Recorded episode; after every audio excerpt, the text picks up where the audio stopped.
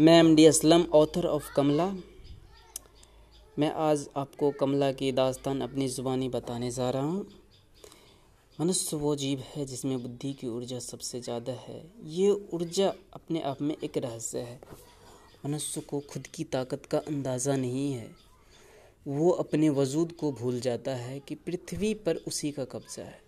इस ऊर्जा का पता तब उसे ज्ञात होती है जब उस पर कोई मुसीबत आती है। एक साधारण इंसान भी अपने आप में दुनिया को पराजित करने में परिपूर्ण है। वही मुसीबत आज मुकेश पर आ गया। उसके वजूद आज खतरे में है। उसने असाधारण कदम उठाने की ठान ली। मुकेश एक साधारण परिवार का लड़का था। वो और उसके पिताजी दिल्ली में रहते थे। वहाँ ठेले पे पराठे बेचने का व्यवसाय करते थे। वे दोनों बाप बेटे ठेले पे पराठे बेचकर अच्छी कमाई कर लेते थे। गाँव में एक अपना पक्की मकान थी, खुद के नाम का एक ज़मीन। खुद के नाम का एक ज़मीन था। उसके मोहल्ले में बहुत के पास खुद का ज़मीन तक नहीं था। इसका सबसे ज़्यादा जिम्मेदार हमारी सरकार थी। आज़ादी के बाद हमारी सरकार ने ज़मींदारों से ज़मीन ले लिया और उसे एक मानक इकाई ज़मीन दिया गया। इस योजना के तहत सरकार सबको अपनी ज़मीन दिलवाना चाहता था। इसका सिर्फ़ एक ही मापदंड था कि वो भारतीय होना चाहिए। लेकिन इसमें उसने बहुत सारे भारतीयों से ज़मीन लिए, जिसके पास अपार ज़मीन थी और बहुत को ज़मीन दिए भी। लेकिन इस योजना में उसने भारत के उन जनजाति को सिर्फ़ जंगलों में ही तरजीह दिया। उसने तो उन लोगों के लिए कुछ योजना ही नहीं बनाया, जो कुछ ज़मींदारों और ऊँची जाति के लोगों के द्वारा और कुछ अपनी मर्ज़ी से भी आया। उन लोगों के पास खुद का मतदाता प्रमाण पत्र भी नहीं था कि सरकार की नज़र इन लोगों पर गया ही नहीं। जो लोग उस समय मतदाता पत्र में नामांकन कर रहा था, वो ज़्यादातर ऊँची जाति के लोग थे और वो इन लोगों की बस्ती में जाना अपना अपमान समझते थे। और बहुत लोग जागरूक भी नहीं थे। वो तो सिर्फ़ यही समझते थे कि दो समय का खाना और तन पे कपड़ा यही बहुत है। उन लोगों को तो ये भी नहीं पता था कि हमारे देश में ऐसी भी कोई योजना आया था। लेकिन अब लोग जागरूक हो गया है। इस जाति के लोग अपने बच्चों को स्कूल भेजने लगा है। ये लोग भारत के मूल निवासी हैं, लेकिन युगों युगों से इनके बहुत सारे अधिकार छीना गया। अपनी जाति प्रथा के द्वारा इनको सबसे निचले दर्जे में रखा गया। मुकेश भी इस समुदाय का था। करीब इससे एक महीने पहले की बात है। उस दिन पता नहीं कौन सा पाप किया था। ये सब हो गया। ये करीब दोपहर समय था मुकेश की बहन कमला और उसकी छोटी बेटी उसके माँ के लिए खाना लेकर जा रही थी। दोनों बुआ भतीजी बात करते हुए अपनी उमंग में जा रही थी। काफ़ी खुश लग रही थी। अच्छा बुआ, आप तो अब मुझे भूल जाओगी ना? मासूम सा अंदाज में पूछी, उसके चेहरे पे उदासी नज़र आ रही थी। कमला मुकेश की बहन अपनी भतीजी का उदास चेहरा देख के, वो उसे गोद में उठा के, उसके मासूम चेहरे को चूमते हुए थोड़ा उसी के आवाज़ में बोलती है, अलेले मेली प्याली, कितने कितने बोल दिया तुझे कि मैं तुम्हें सबको छोड़ के चली जाऊँगी? मैं तुम लोगों को छोड़ कर नहीं जाऊँगी। तुम कहोगी ना तो मैं ये शादी नहीं करूँगी। छोटी बच्ची फिर हंसने लगी और उसके अंदर थोड़ी तसल्ली वाली फीलिंग आती है।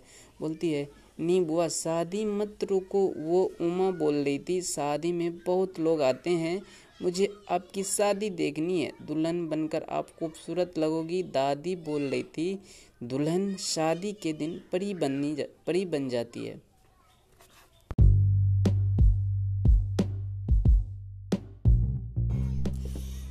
मैं M D Aslam author of Kamla.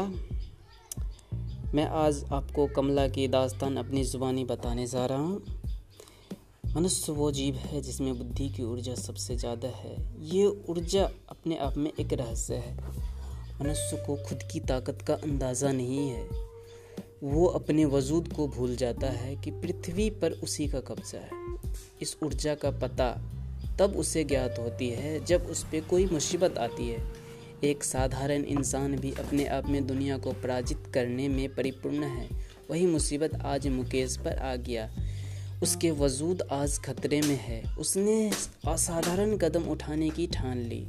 Mukesh एक साधारण परिवार का लड़का था। वो और उसके पिताजी दिल्ली में रहते थे। वहाँ ठेले पे पराठे बेचने का व्यवसाय करते थे। वे दोनों बाप बेटे ठेले पे पराठे बेचकर अच्छी कमाई कर लेते थे।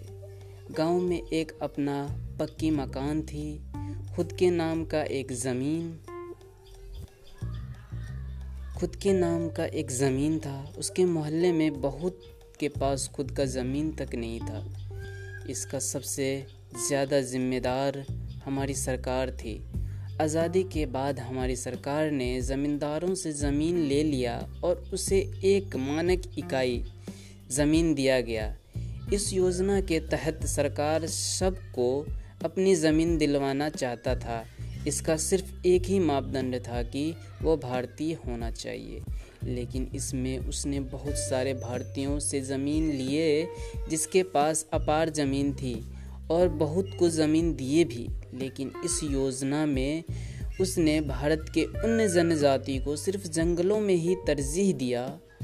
उसने तो उन लोगों के लिए कुछ योजना ही नहीं बनाया, जो कुछ ज़मींदारों और ऊँची जाति के लोगों के द्वारा और कुछ अपनी मर्ज़ी से भी आया। उन लोगों के पास खुद का मतदाता प्रमाण पत्र भी नहीं था कि सरकार की नज़र इन लोगों पर गया ही नहीं।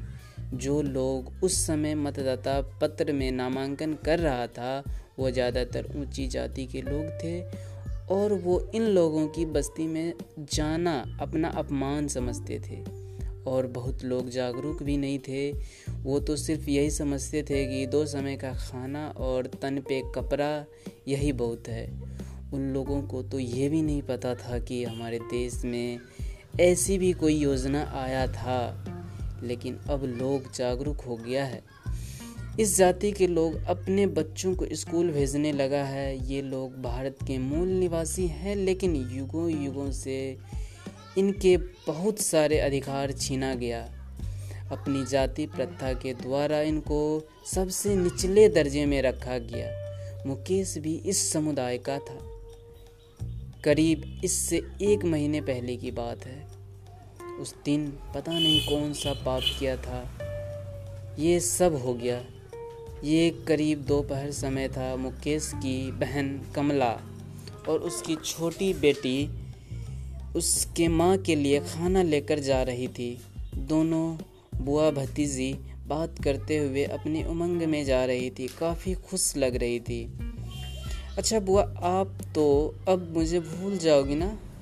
मासूम सा अंदाज में पूछी, उसके चेहरे पे उदासी नज़र आ रही थी। कमला मुकेश की बहन अपनी भतीजी का उदास चेहरा देख के, वो उसे गोद में उठा के उसके मासूम चेहरे को चूमते हुए थोड़ा उसी के आवाज़ में बोलती है अले ले मेली प्याली, कितने कितने बोल दिया तुझे कि मैं तुम्हें सब सबको छोड़ के चली जाऊँगी? मैं तुम लोगों को छोड़ कर नहीं जाऊँगी। तुम कहोगी ना तो मैं ये शादी नहीं करूँगी।